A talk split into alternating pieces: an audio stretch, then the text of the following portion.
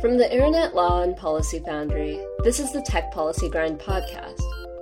Every week, our fellows chat with leaders in the technology and internet law and policy space on recent developments and exciting topics such as privacy, internet governance, cybersecurity, tech legislation, and more.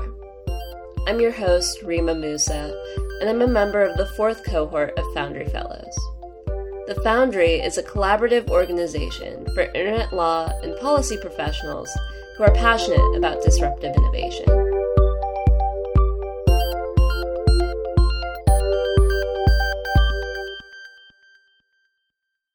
For the past few weeks, we've been covering the basics of the metaverse, as well as its implications for privacy.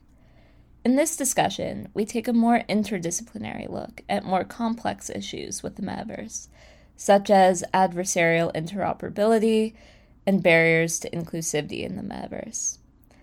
The conversation for today's episode features Roberto DaCosta of VR Networking, Ryan Kiefer, Chief Metaverse Officer of Terra Zero, Michael Novak, Senior Advisor of the Open Voice Network, and Sanjit Singh, XR Software Engineer of Hoth Intelligence. The conversation is moderated by Class 4 fellow Ashwini Natesan, who is a legal consultant in tech, media, and telecommunications and is based in Sri Lanka. I will let the panelists add a little more about their work. But before we move into their introductions, let's start with the question that's ringing in many of our minds on the definition of metaverse. What, according to you, is the metaverse? And can you also explain how is the metaverse any different from technologies that have existed in the past, like AR and VR? So let's start with uh, Roberto and Ryan, Sanjit, and then Michael, please. Sure. Uh, I don't think there is anything different than what we've already understand the internet to be. The only thing that uh, we're adding uh, as we keep adding to our experiences online is an actual environment that we get to participate in together. Um, and that's that's what I think the metaverse is currently. Yeah. Um, uh, adding to that, I also think that with uh, AR, there's we're really going to be adding a virtual layer to our everyday lives. Um, whether that be you know probably through glasses, we're already kind of doing it pretty heavily now through phones and apps and filters and things like that but it's going to be more, you know, on your face all the time. It'll be maybe subtle, but sometimes way more immersive. You know, if you go to a concert and now there might be things that are all over the place versus, you know, just the performer just there. The way I see the metaverse is, you know, it's a whole new immersive interaction or a virtual world or a new way of socializing in a way we never have done, especially with VR and AR added towards it. They're just a whole new realm and a whole new world just to explore. And I guess from my perspective, I always hate going last for these. um, so I would agree with my fellow panelists that there's that aspect of number one, when people ask me, you know, what is the metaverse? I ask them back, do you have a website? Well, yeah, of course we do. Okay, you're done. You know, for now, for the next couple years, all you'll have is perhaps a button that you'll push on your website and that'll take you to another page and it'll be more interactive. I'll be able to walk around, see people, engage in a more interactive fashion using my browser, or potentially, I think as Ryan had brought up, there might be something I would wear to be more immersive, more. But at the same time, there's the other aspect of the metaverse where it's the the coming together of what we can currently do in that space but there's also some of the infrastructure in sense of if i go to a metaverse a website that has interactive capabilities maybe i will want to purchase goods or services. Maybe i will want to learn more about things that i encounter in that metaverse. So therefore it'll bring in other technologies you know, based on distributed computing, things like um, e-commerce through various technologies. So to me, that's the metaverse. Is I get excited because it's the extension of the cloud, but it's convergence of these emerging technologies, including things like using your voice for identity. I don't want to have to use a user ID and password that I have to type in. I will want to say, Hi, I'm Michael Novak. It'll know who I am and let me gain entry to that website. Once I'm in the website, I will use it to navigate, you know, excuse me, where's room number 12? It'll talk to me in my language. And, and then I will converse with other people using my voice. And then if I want to engage in some sort of finance transaction or e-commerce, it will engage in payment systems through payment providers by using my voice. Excellent. Uh, thank you for that. So now to just follow up on that question on defining or understanding the metaverse, can you perhaps uh, share examples of any metaverse uh, related tools that you're using or any metaverse examples that would be helpful for the audience to understand what really is the metaverse? So well, let's go with examples and use cases that each of you have used. So maybe we start with uh, Michael. Go first. Yeah. So, um, you know, my organization, Open Voice Network, we're a uh, Linux Foundation fund, a nonprofit focused on making voice worthy of user trust. And this is because, again, we're at that early stage where when I tell people I work for Open Voice, they assume, oh, that's telephony. What do you know about 5G? And I say, no, we're focused on the human to machine component. You know, how will the machine understand what I say, be able to have a conversation, not just a, uh, a, a query and response? So when we talk about some of the tools that would be used, there's a variety of different companies that are building natural language processing uh, products to help companies build out their NLP and NLU capabilities. Certainly in the uh, consumer world, there may be one or two or three companies you may be thinking of that have smart speakers in your house. I may have a mobile phone. So, those types of tools that we already use can be used again. But the difference is if I'm going to use my voice as well in the metaverse, what about the ethics? What about privacy? What about security? So, a lot of good legal issues to be addressed and governance issues around what are we going to do in a metaverse environment. Thanks. Uh, Ryan, do you want to uh, give some examples of your own use? Yeah, so um, pretty frequently we're building, my, my company does a few different things, but um, from the metaverses that we currently use, we build heavily um, into Decentraland, Sandbox, um, Portals, Somnium Space. Um, those are different worlds that we're currently, you know, actively building, and we built for, you know, Bacardi, Molson Coors, Estee Lauder, um, CBS um, for their television show Ghosts, um, Jimmy John's to make like a get your own virtual sandwich, which made a real sandwich that was delivered to your home. So we're working on a bunch of different platforms that really, you know, make it so you have a full immersive experience, and we're slowly getting companies to get more and more comfortable with having this digital connection that sends back to a physical and the physical back to the digital. So that's what's been really exciting. Okay. Uh, that's Sanjit.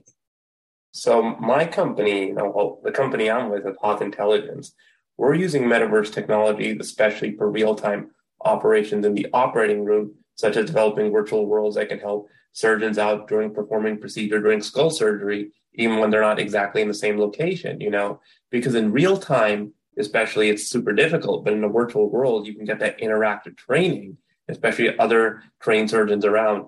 It can really make that difference. And outside of that, my group has been utilizing the metaverse technology for stuff like mission to Mars. As you know, one of the projects we've been doing is Mars virtual reality. So, you know, how we can train astronauts from different locations to have that training when they're ready to go to Mars. Another example we're doing is also virtual reality for tourism for STEAM education, especially, you know, from K through 12th grade, how we can kind of use the metaverse to make like a sci-fi like environment, especially in tourism to give like it's like a NASA virtual reality museum we're creating to help, you know, the next generation STEM students learn in a very sci-fi like way of how they can really get involved in STEM and really to excite them in that immersive educational environment. So we're using metaverse for a lot of really cool things. Roberto? Uh, well, first, I'm blown away by everybody's uh, ability and and where they are in what they're doing in the metaverse. Um, to relate to anybody, I would relate to Sanjeet, not in the medical sense, but uh, we are running uh, business events in virtual reality, and that that can kind of relate with you, Ryan, too, um, where we are trying to bring human connection uh, to more people, uh, business connections specifically. And our, our, job right now is to design better experiences so that people feel more authentic in their connection, uh, where it's not just a come to pitch pitch experience. Um, it's it's a an authentic re- relationship being built uh, that lasts long term and actually really does change the way uh, your business um, does business. Uh, and so we are trying to think about what, what different applications to use, uh, applications that allow for events, easy access. Uh, right now we use AltSpace VR, uh, and we're digging into Horizon, Roblox. Um, those are things that are moving into the into the future. See where opportunity lies for more businesses uh, to dive into the metaverse for the first time and understand its actual utility, which is human to human connection on a on a level that's never been done before. Oh, excellent. Thank you for all those uh, really, I think, enlightening answers. But to kind of uh, sum up, what we see is the metaverse is about greater immersion. And in your own experience, can you say that we have achieved immersion as to the extent that is being uh, that is supposed to be achieved through the metaverse? Are we able to reproduce real physical world experiences to those in the metaverse? So we'll uh, start with Sanjeet on this. Absolutely. In fact, you know, I think a lot of there's a lot of you know replications of real world inside the metaverse that you know the virtual world is able to replicate, replicate such as you know going to a conference especially during the covid time period it was so hard to travel to places but the way you have AltSpace VR and you know people are like able to create these exact same social experiences in VR through the metaverse, it's just amazing. It's like you can actually have that connection from like human to virtual world or to human to physical world. It's like you're replicating those exact same feelings, you know. And one of the things I think we can replicate now is like the touch sensation and that real connection. If we can really utilize it to that full peak, you know, I think especially the metaverse, we're headed in a great direction. Uh, Matthew, would you would you like to add to that? Yeah. So you know, again, it's hard to disagree with people I agree with. Um, you know, it's amazing that capability, you know, that that confluence of capabilities. Um, one of the things that we're exploring in the Open Voice Network, though, is that immersion at uh, well, certainly at a voice level, you may have heard the term voice or deep fakes. You know, how do I know that's really you on this Zoom? How do I know in the metaverse that's really you? If it sounds like you, is that really you? And I get some pushback on that, that, you know, ah, I don't like this metaverse thing. It's got deep fakes. That's horrible.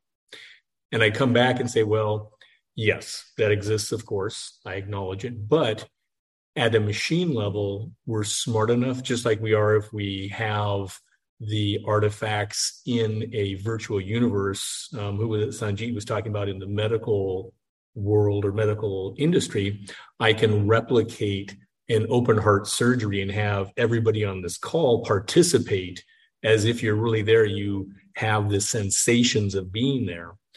So we have that machine level capability with voice to detect whether that's really you or a copy of your voice. And so, you know, I, I agree this immersion and this capability to enhance what I can do to approximate real life for whatever reason, whether it's because of pandemic or because you're in Colombo and I'm halfway across the world, that's all good stuff in the metaverse. Uh, Ryan? Yeah, so from my perspective, uh, we're pretty early. I think still on scratching the surface, we can do a lot of the things that everybody's talking about, but from the graphic fidelity to making it where it's more accessible, um, I think that's really the biggest issue right now is the accessibility.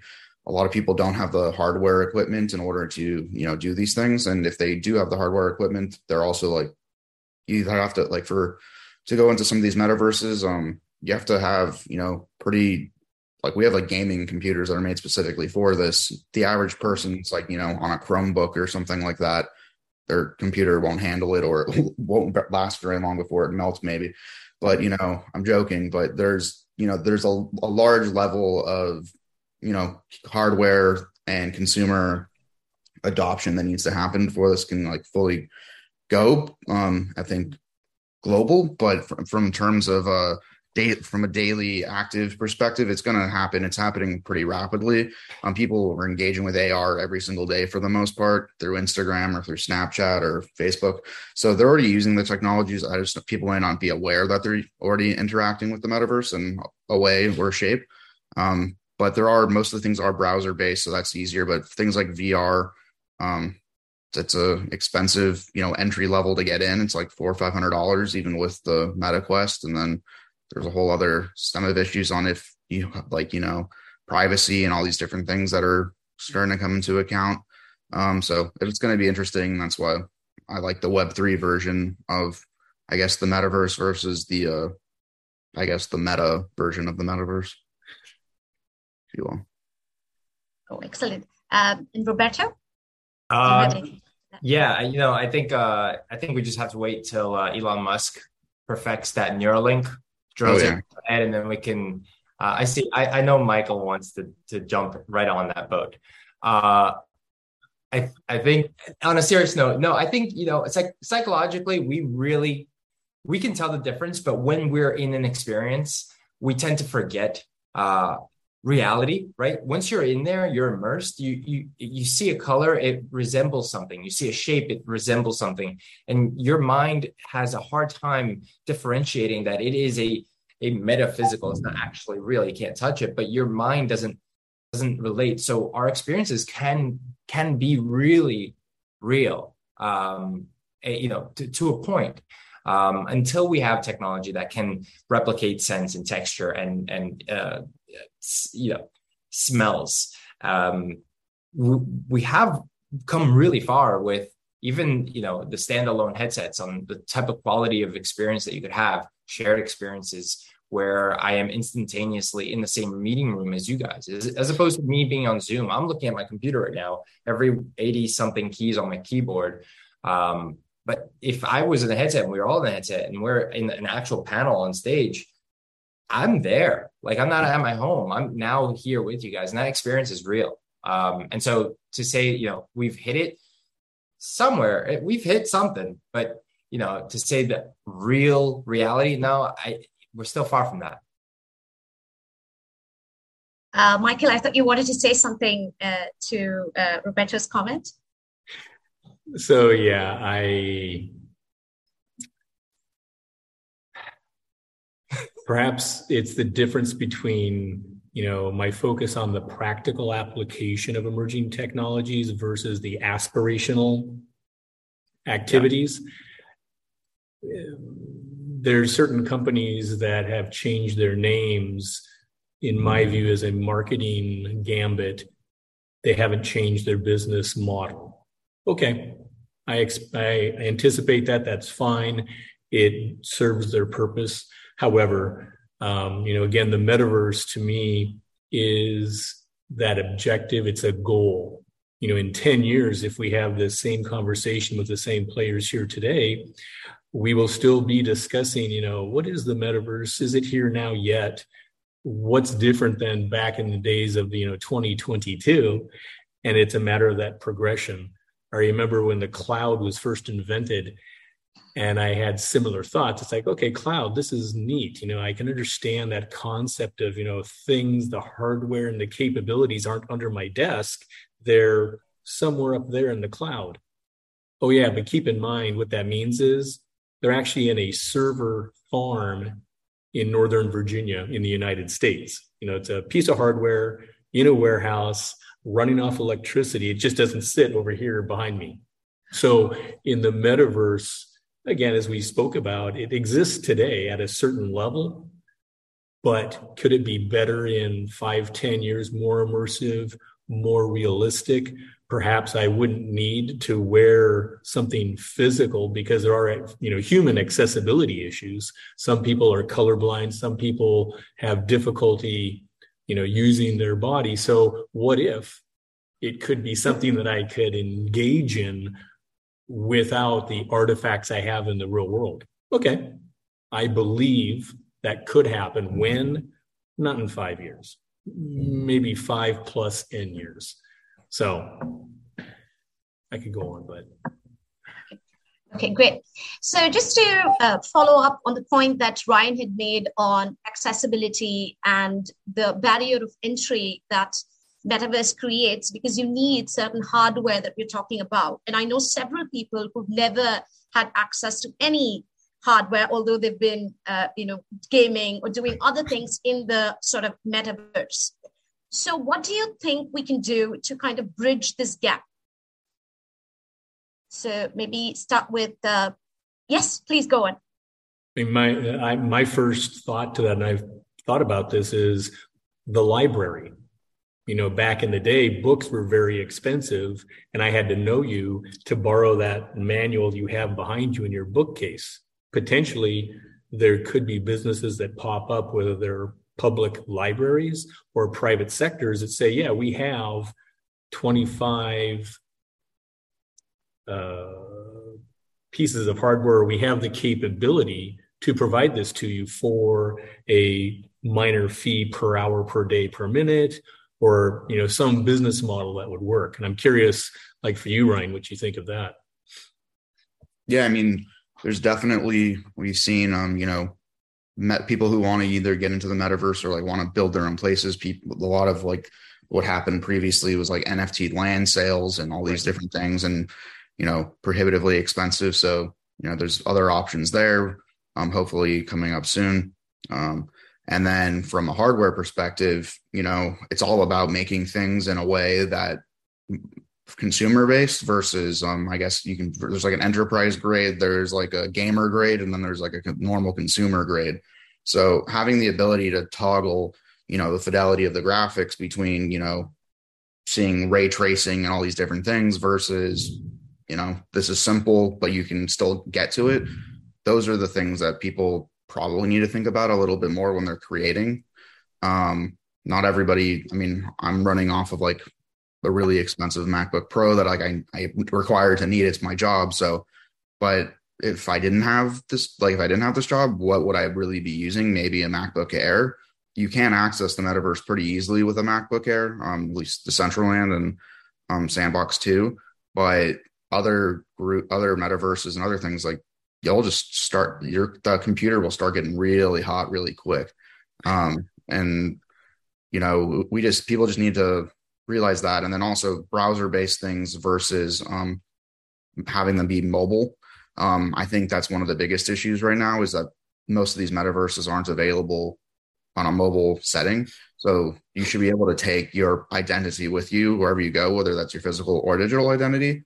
And right now um, with a lot of these worlds, your digital identity stays at your desktop or your laptop um, rather than going with you all the time wherever you are. So that's one of the other things that we need to, you know, add accessibility for mobile on a much uh, broader base. Uh, you know, yeah, you know, I really think the hardware accessibility. This has been a big issue, especially you know, especially when the latest gaming computers going on. You know, it's really the graphics card that's like, you know, really that makes a difference because especially when you're in the metaverse, the resolution and the rendering, the graphics, it's really all about that. You know, if you look at like the early days when NVIDIA, you know, they got involved with graphics card, you know, for they originally started making the technology for the gaming market. And, you know, especially since then, gaming has been booming. And now you see the gaming technology that's like being used in so many variety of applications, especially VR. But the question is still, you know, how many people can really afford this technology? This is really, you know, a big thing, especially, you know, first of all, buying a VR AR headset isn't exactly cheap. You know, going to the metaverse isn't exactly cheap. And then needing a computer that can really render all that isn't exactly cheap either, especially, you know, the more powerful the graphics are, the more expensive the system is. That's from at least the pattern I've seen. And like one example is, you know, like a lot of my group and I, you know, we do a lot of VR in using this game engine known as Unreal. But in order to run a, such a powerful engine like Unreal, you really, really need a good computer. Plus, on top of that, a really good computer that can really run the virtual reality simulation. And that, for that aspect, it's getting that type of hardware. It's just, it's been very, very difficult. And, you know, I think accessibility, especially for the cost, that's something that really needs to be looked on, especially if you want to give whole world access to the metaverse. Just to add super quickly to that, from the accessibility point, we're also in a massive like chip shortage, and just and like so on top of it, it's making things take longer to get to people, and then it's even more expensive for them to even order in the first place. So it's it's not making it any easier, I guess, right now.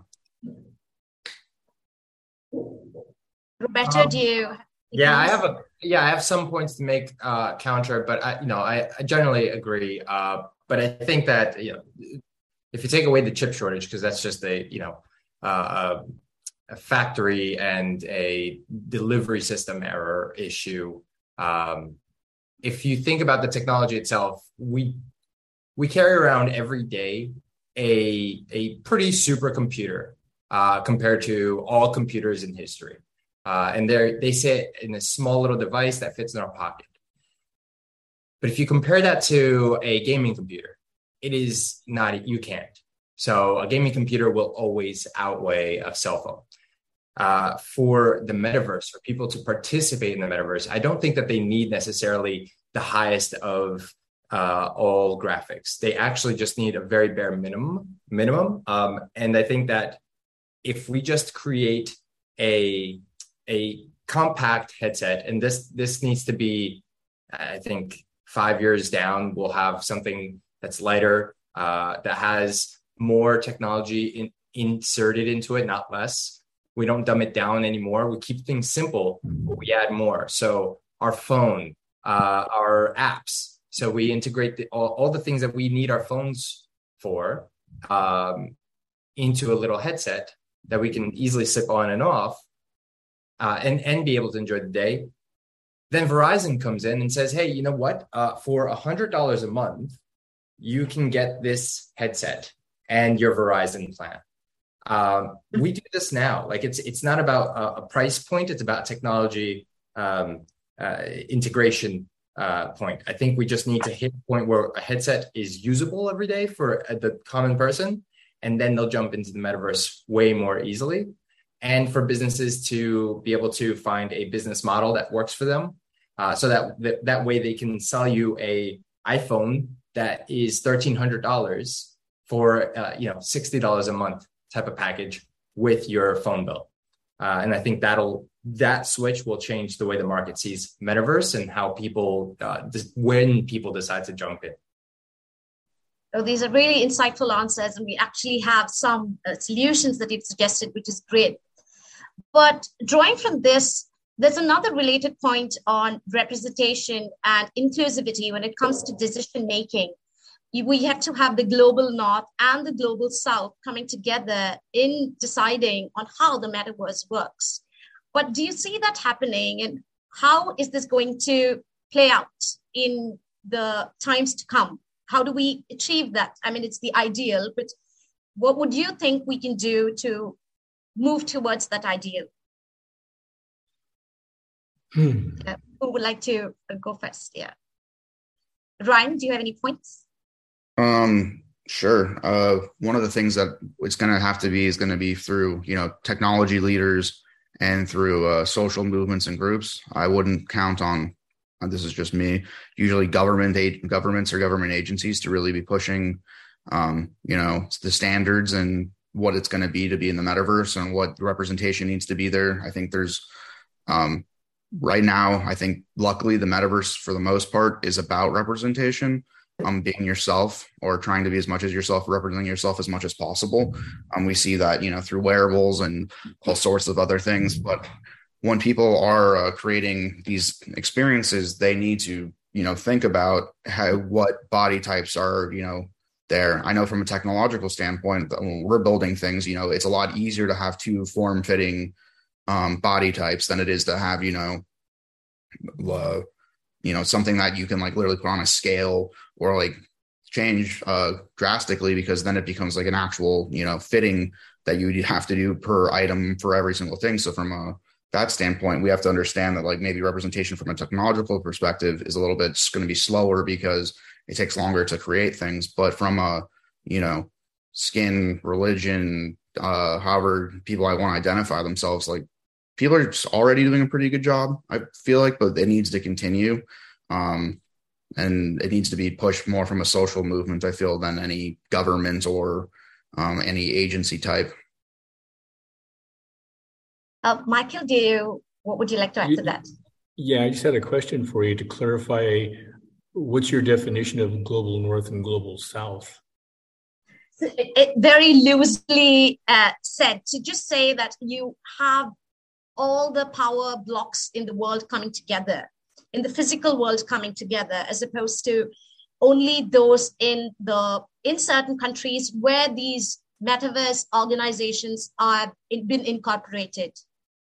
So more again what uh, ryan was talking about the the avatar appearance more so than the accessibility i can't afford to get access to a metaverse yes accessibility we we did address that but also in the ways that the metaverse is going to function the decision making of the metaverses how do you make sure that all power blocks and even the minorities are included in this from the smaller yeah, no, countries Okay, so that's fair. And so again, uh, that's a great question. And it is one thing that we're trying to address in the Open Voice Network because, as many people may know, if I even use a textual, a chat bot to try and translate from English to Hindi or Urdu or Russian or Spanish, number one, there's only so many languages it may or may not support.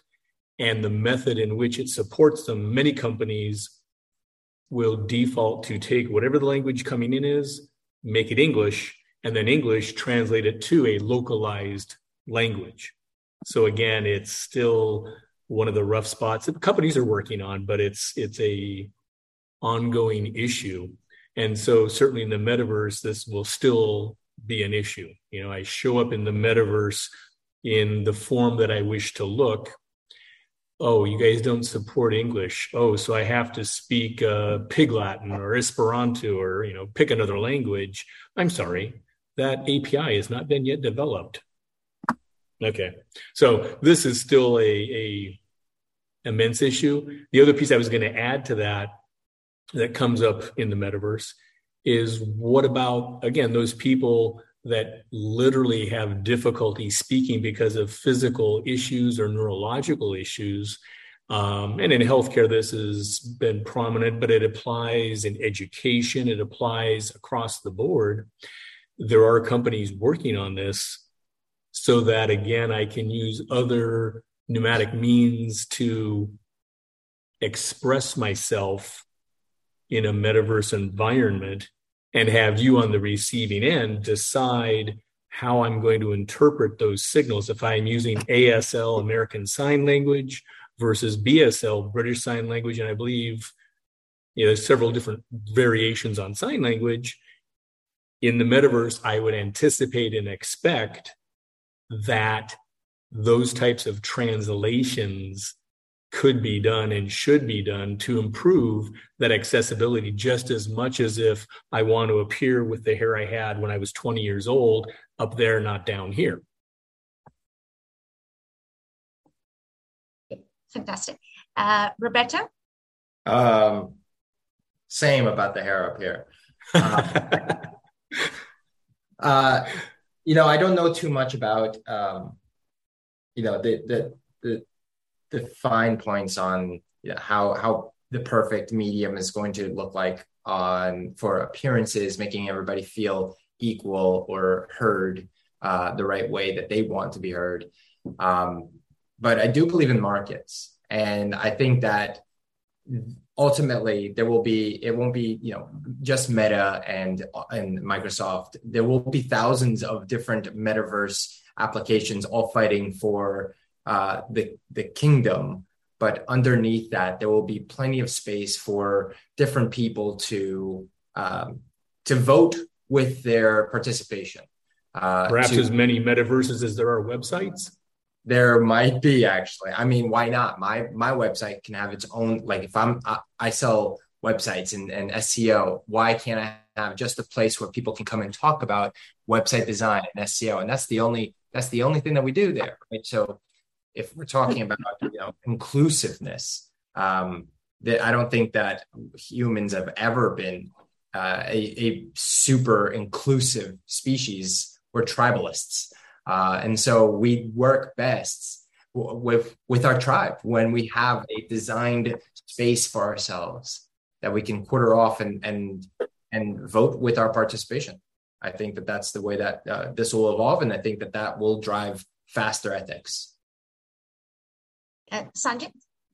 You know, these are all really great points. You know, I think it's really the technology that really needs more the development side. But in terms of getting the whole metaverse out there, really getting it global, this can be a big revolutionizing thing. And, you know, if you look at, I think, you know, as Mike was mentioning, you know, the translation, especially people from different countries, how to translate different languages inside the metaverse, and really, you know, enable that communication, but at the same time, really how you can connect the world globally in the metaverse.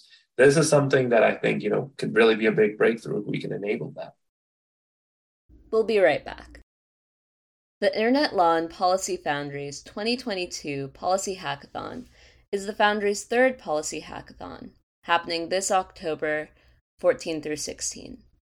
The Policy Hackathon is a three day event that brings together creative technical and policy professionals from around the world to tackle emerging and long standing problems related to the intersection of law, policy, and technology. The theme of this year's hackathon is privacy, trust, and safety in the metaverse. Additionally, the Foundry is holding a writing competition and a series of virtual events about all things metaverse. For more information about the hackathon, the writing competition, and other hackathon related events, you can visit the Foundry's website, ilpfoundry.us, or our social media pages. Since we're talking on the multiple metaverses, how do we achieve interoperability? Because we are talking about one metaverse with a capital M, uh, which is not what we all want. Everybody wants a level playing field with multiple metaverses, not on uncapped. So, how are we looking at interoperability? And in your experience, how do you think we should broach on the subject of interoperability? So we'll uh, start with uh, Roberto on this. Yeah. Okay. Um, you know, I I would like it. I would love an inter- uh, interoperable uh, metaverse. I just don't believe that that is going to happen. I think that we are uh, it I live in the US and, and, most of you are in the US right now. So I, we live in a, a capitalist society. For us to say there's one thing is insane. Uh, we can't process that. Uh, I can't certainly. I think that it, it, we do a better job without the interoperability and the ability to just hop from one uh, operability system to another. Uh, everything is a competition. And if we don't have things to compete, uh, we just start slacking uh, and that's not every time, but I think that in general, people, you know, stop seeing opportunity in a new way. Um, but could that be just terminology? I mean, you know, I think about again the cloud. Well, when I say the cloud, we all know what the cloud is. Oh, what you mean is Roberto's site or Ashwini's right. site. So, you know, it's the level of abstraction. When you say the metaverse, okay, I understand it, but you can still, I think, have multiple metaverse enabled websites and still call it the metaverse. Would you agree, yeah, Roberto? Are we using Ready Player Me? Are we using um, this wallet or that wallet? Right? Are, are, we merging all of them? I don't think that that's possible. I think that we're the only interoperability in our future is that we're all plugged into Wi-Fi uh, six. You know, like that's that's as interoperable as I think we're going to get everything else it's going to be ready player me versus this guy versus that guy uh, versus Microsoft versus uh, Meta. It, it just doesn't make sense to merge together. Ryan, your thoughts on interoperability? Uh, yeah, a little bit different, but I think that there's going to be a good amount of interoperability. I think it's just going to take time. It really depends on. I think a lot of these metaverses that have popped up will probably go away um, at some point. Um, they'll either run out of funding or they were never actually funded to begin with. They were, you know, um, somewhat scams. But um, we'll find that out at some point soon, probably. Um, but I think there is a way to create, you know, some sort of interoperability where you can connect from one metaverse, jump and jump to another, make it a seamless transition. I don't think you're necessarily with Ready Player Me. You can, it has access and you can have an avatar that goes to these different places, but every metaverse is going to have its own um, you know, look and feel. It's going to have its way. It's going to, you're going to move around. Things will be, you know, a lot of people are building, you know, on Unity or Unreal right now. And frankly, doesn't look like there's too much variability on like a lot of the new stuff I'm seeing, which is kind of sad. Um, I have a background in animation and like I like doing different styles and different things. This isn't like we don't want to make one homogenous metaverse that's kind of boring. Um, it should be you know different styles and different art directions and if you want to go somewhere you should actually be able to go somewhere whether it's made up or real and they should have a certain aesthetic to it so from an interoperability standpoint your avatar will probably look different but it's still you and still have your data because if it's connected to a wallet or something like that you can still carry those things with you and that information with you but you might you know someone if you buy something might say hey this is this wearable or this t-shirt's available and blah blah blah metaverse, but not in and but if you go to another one, uh, sorry, it's not you know compatible yet, and therefore you will just default back to a normal you know white T-shirt for for instance. Um, so I think it's I think there will be some factors, but do I think it's going to be like a full one kumbaya thing? Definitely not. So Ryan, can I ask you a follow up question? Yeah. Um, I've been reading a, a, couple of books recently on the metaverse that was uh, very educational. And one of the issues that was brought up had to do with that specifically about the interoperability at the artifact level. I create something in one metaverse and I want to bring it over to another. And the arguments were made that, well, technically that may not be possible because the APIs may not be supported in your metaverse or equivalent in my metaverse. So that makes it a something to overcome. So the question is, what happens then if I create, you know, a suit of armor in my metaverse and I come over to yours and you don't support that? What would you hope to be the fallback, or what would you expect to have happen? Yeah, I mean, in order to you'd have to have these agreements between these different metaverses or you have to have um, some sort of open forum or standards that need to be implemented across multiple metaverses. So it's like hey we're going to be following this. It needs to be this this file type. You here's the way to if you need to if you already have that file type and you need to make slight adjustments but you only have this amount of triangles available you know some of them are like the Decentraland's very low poly um, right Sandbox is literally voxel. So yep. you're not going to be able to make something that's going to work for both of those just by default. But moving forward, you know, you you can do your best, but the best thing to have is you know standards and um, try to have uniformity that everyone can agree upon. Is that possible? Probably not, but you can at least probably have a group. Um, I mean, I know there's like the Metaverse Standards Forum that's like trying to be created. Um, we'll see how that all shakes out. Um, hopefully positively.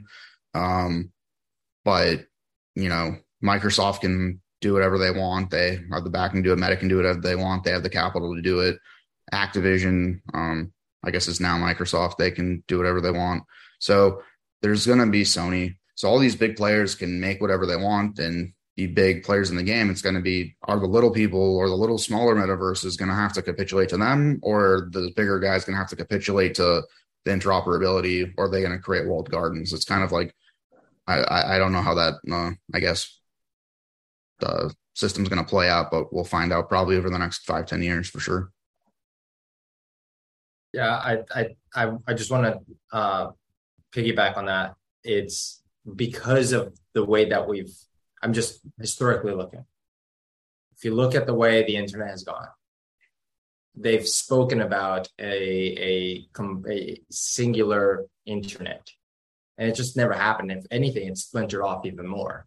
Like it just that is the path of of did it splinter though? I mean i could argue both that i would say that it's specialized because i don't like fishing so i don't want to have a fishing yeah. website all the time. I want to have a bicycle or soccer website a hundred yeah specialized. But in in that not so much just the website part but like you know uh, different languages. Are you php are you python? Are you? Are you a full stack? Are you doing everything all in the singular? Or who your payment provider is and what yeah. apis they support yeah and applications don't work together. So i can't always zapier is a solution right? So applications don't work together. They all had to like a, a whole new market needed to be so historically looking and if we're going to reflect off of how we act as as uh, you know dreamers and doers and entrepreneurs uh, i want my thing. I want my name. I want my thing right? It's just the,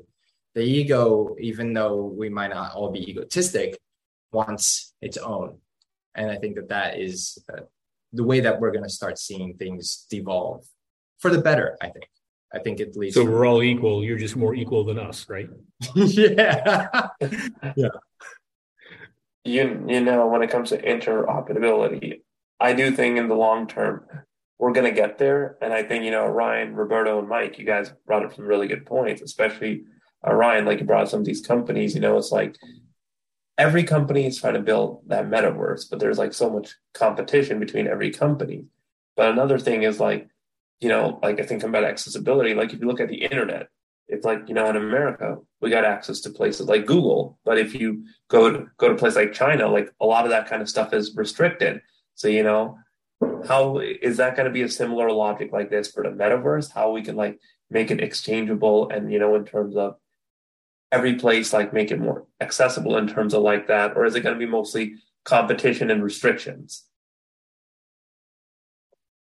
Yeah, that's a that's an excellent point, and it also brings us to this discussion on whether we really need to have cooperative interoperability, or we are okay with just even adversarial interoperability.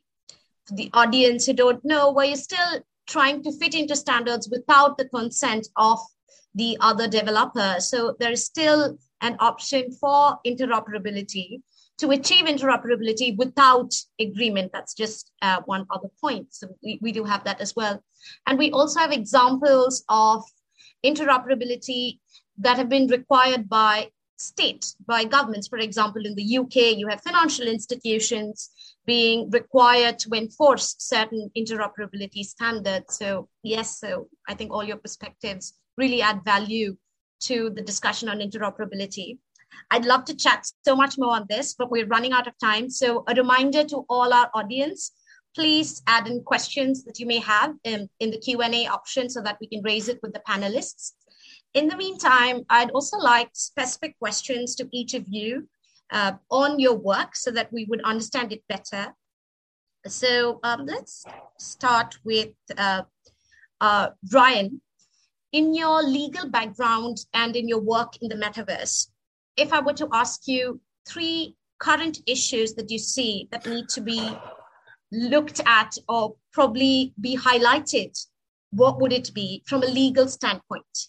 I know yeah. there are lots sense that have been thrown I, I can tell you based on the legal departments that we speak to on a regular basis at these companies, I can tell you security, it's privacy, and it's IP protection.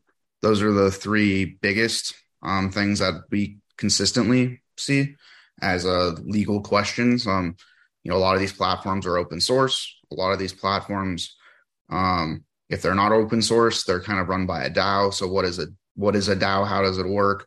um, is kind of difficult for some of these people to understand because it's they're normally dealing with corporations and corporations work in a very particular way and that's not how DAOs work at all um, for the most part. Um, so there's that um, from an IP protecting standpoint. You know, someone could spin up, you could rent land or buy land from somebody, but then someone next to you could buy land and then you didn't put enough space or a barrier in between you, and you know they can put your company sucks right next door um, and you couldn't do anything about it, you know. And there's no who who are you going to go complain to? Nobody.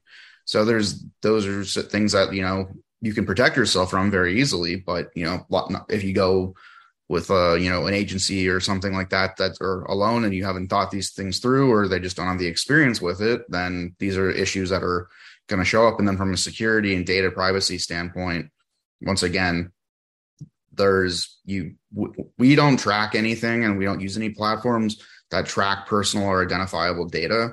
Um, that's just not really what we're interested in.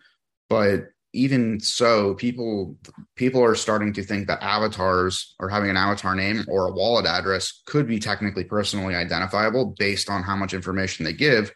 So what is data? How is it being protected? Are we going to have to, you know, is the GDPR and all these different data regulations going to have to, you know, open up even further to include wallet addresses um, and avatar names and how that information is being used slashed protected slash not distributed. So those are the three big ones. I'll let other people talk now too. So what's okay. the answer, Ryan? You got the question. What are the what are the answers? it depends on the company. That's and their legal team and what they're and what they're comfortable with. I guess is really all it about. Okay, and just a, follow up on that uh, point that you had made about privacy laws as far as privacy is concerned, we have these competing laws between different jurisdictions, and we face that in the cyberspace between the GDPR applying or the law in India applying or the law in Sri Lanka applying. The same issues would translate to the metaverse. How do you think they're amplified in the metaverse? Are they even being amplified? so, can I take a swing at that one? Um, you know, the Open Voice Network, one of the things we do work on is developing guidelines. We don't issue policies, but we try and develop guidelines as it relates to privacy, security, and intellectual property of my voice. How is that going to work in the metaverse? Currently, as you probably can guess, there are no regulations in effect that have been adjudicated in court to cover those areas in the metaverse. Um, what we try and look to do, though, is again get people and companies to start considering wow we should you know how are we going to implement our product our service in the metaverse in a way that is ethically legal and will comply with what we believe the law should be or will be? And it's a answer that we continue to work on. There is no final answer yet um, some of the issues that have come up with me specifically in uh, privacy area and also IP is if I'm in a metaverse and I create an artifact, whether again it's my my features or my voice, that could be good. You know, when I'm at your metaverse, I want to sound this way. When I go to a different metaverse, I want to sound differently. But wait a minute, if I wanted to not use my voice because of privacy concerns, I want to rent Ryan's voice and I'll pay him. What protection is there? And currently the answer is it's the difference between property law and service hmm. law. Now, again, I'm not a lawyer. I don't play one on TV. I've just talked with lots of lawyers about this because if I create something, an artifact, a voice, or something else in a metaverse, and I say I want to revoke that, why? Well, because the site that manages has gone out of business or changed their terms of service, I don't own that thing. And that goes for NFTs or my voice uh, avatar.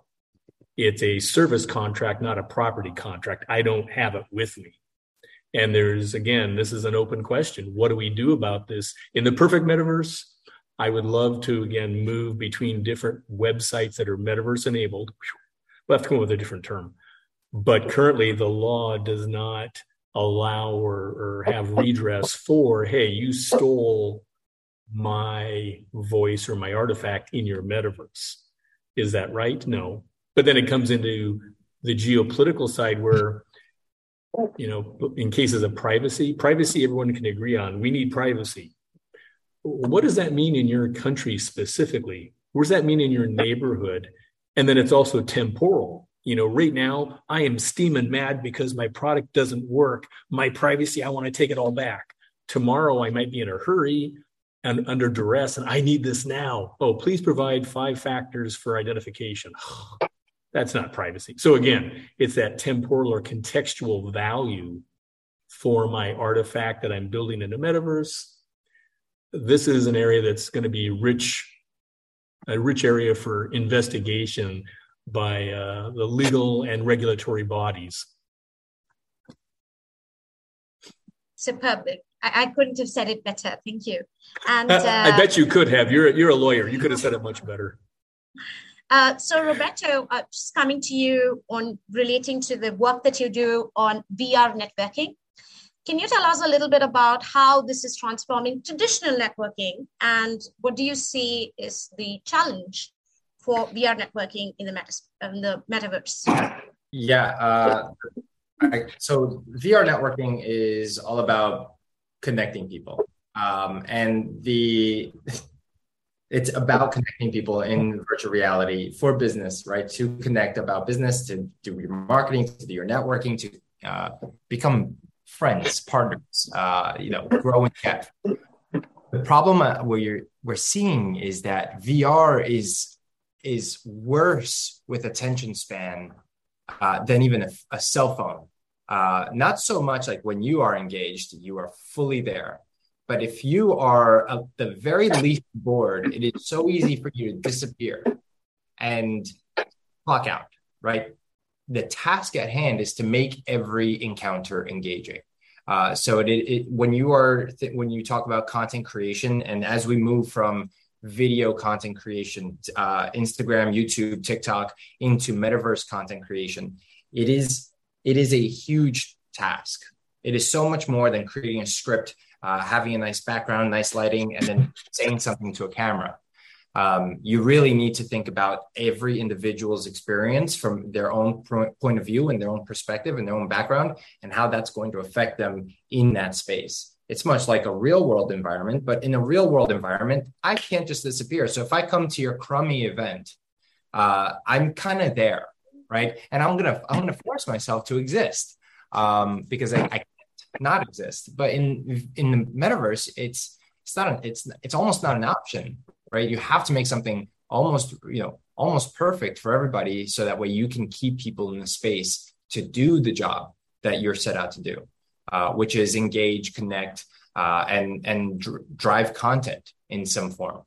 Um, and that's the hardest. That's what we're working on now, thinking about how to design that and how to systematize it so you can uh, do it uh, more rapidly. So you have a, a, shorter turnaround. And then how do we package that so we can teach other people how to do that too? It's just completely new and, and you know boggles my mind. So Roberto, can I ask you a follow-on question? Or may I, Ashwini? I don't know if we please, have enough time. Please, please go on. So one of the areas, again, surprise, focused on voice. One of the conversations that's come up is with professional voice actors mm-hmm. where they look at the metaverse and go, oh my goodness, this is horrible. Why is that? Well, there could be someone who's faking my voice or using it, and I wouldn't get paid for it. That's my voice. This is my job. And that's evolved into a scenario where, wait a minute, this is a good thing because what you're just talking about, that social arena and being able to have a metaverse, I could be in four or five different metaverses at the exact same time without having to travel anywhere. It would be my representation, it would be my voice that represents me. And guess what? Because I could store that information on a distributed network, what they call a blockchain for those people who don't know what that is. It's a distributed network.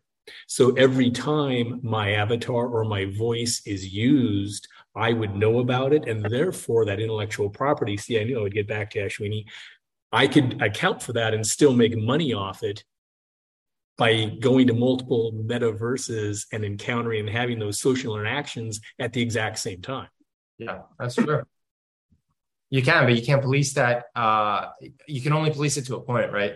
Uh, even though police it. What do you mean? I'm sorry. Like, you can't enforce uh, whether you get paid or not for somebody to use that because I can I can rip your voice and then create my own universe and have that exist there and not pay you. So yes, but no. Um, again, you know, speaking of voice, uh, there are companies that are developing voice prints. like a watermark, voice watermarks. So hmm. if I come to your webinar, if I come to your multiverse, uh, metaverse, I would embed a signature sub audio signal. So if you decide to just hold up a microphone, record my voice, and run away, you would be accounted for. Certainly, people would probably do it and get away with it, but at scale, the answer is no. I would know every time my voice popped up, there would be a record of it. And therefore, I would have recourse through a legal system to come after you and say, hey, stop doing that, or I will take legal action. The, the counter argument to that is uh, pirated movies that absolutely. that is a giant market and there is no recourse. So if i have servers in the well there is but let's just say it's a scale. You know am i going to go after mom and pop? Maybe not. If i go through netflix then I, I can take recourse and get something done. Sure netflix but netflix wouldn't break the law in the first place i don't think. Okay but uh, fair fair.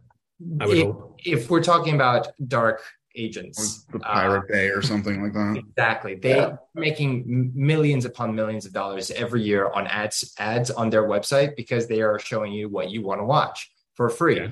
Not that I go there, but hypothetically speaking. Hypothetically speaking, I'm talking about my friend here. Uh, what the the implication here is that just because the laws apply to you and everybody here in your country, it's not going to apply to everybody in the world. And so if somebody steals your voice and they live in Afghanistan and they built out this whole server that's selling your entire identity, right?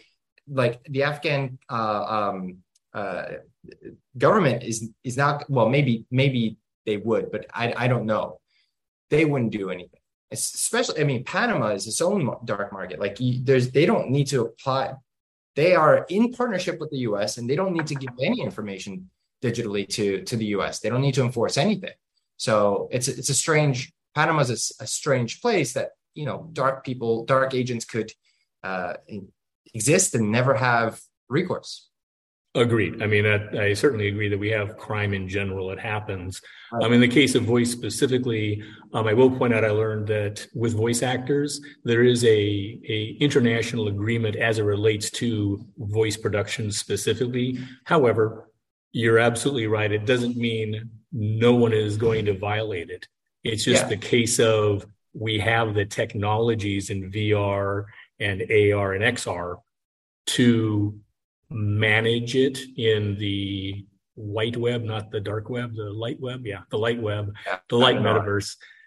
So there will be a standard at least that countries that uh, sign up for it, just like we do with any international agreement, if your country signs off that, yes, I agree to these principles, they're on the hook. Implementation will vary, but at least you have that standard to look at and say, yes, everyone agrees this is good or this is bad. Sure. And I was just pointing out that with voice, this is an active issue. About six months ago, it came up is, gosh, how do I prevent this? And then as we started examining it, we said, oh, but you know, this is a good thing because you literally can be in multiple places at once. And there is a technical way to track the usage. Yeah, true. Yeah, yeah. yes. Yeah, there's a, it's a, it's a very important discussion and one we we all agree that there's no, really no foolproof method especially when it comes to enforcement across uh, jurisdictions. But quickly because we have to end the uh, panel discussion sadly we're out of time. Uh, sanjay can you elaborate a little bit on uh, xr software engineering that you do and how is it different from other software engineering? And then sure. quickly all the panel mes- members let's do uh, lightning round your future predictions for the metaverse in under a minute. So, Sanjit, let's start with you.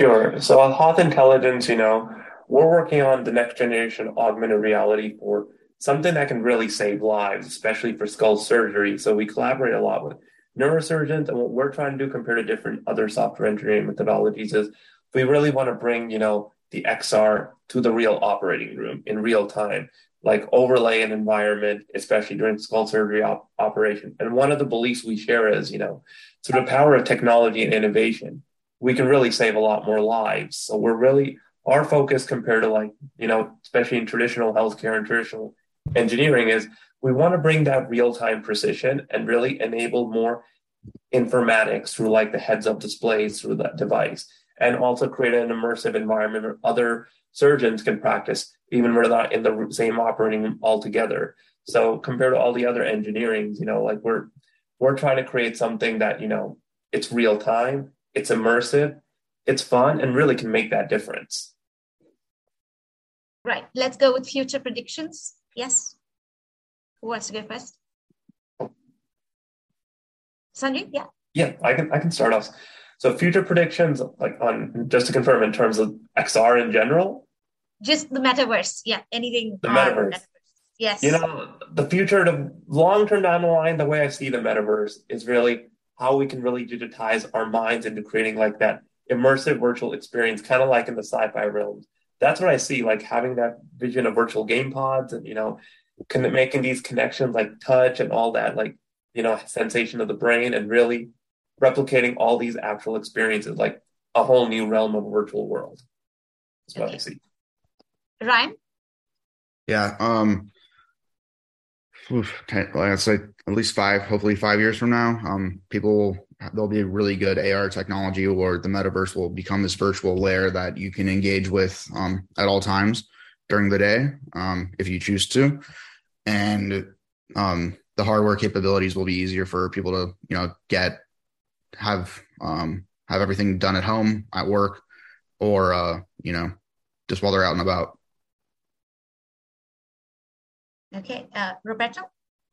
Uh, I envision glasses like these by the end of my lifetime, um, and I I envision being able to go for a walk and have a, a, a phone call. We'll still call them phone calls, and have my mother appear and and be able to walk with her.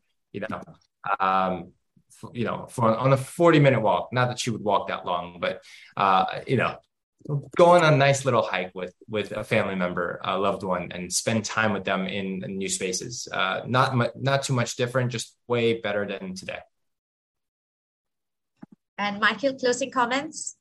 Yeah. So again, thank you very much for having me today. This has been uh, very educational for me, and I appreciate the uh, the opportunity. What you haven't known is this is my avatar, and you've been talking to me for the last hour.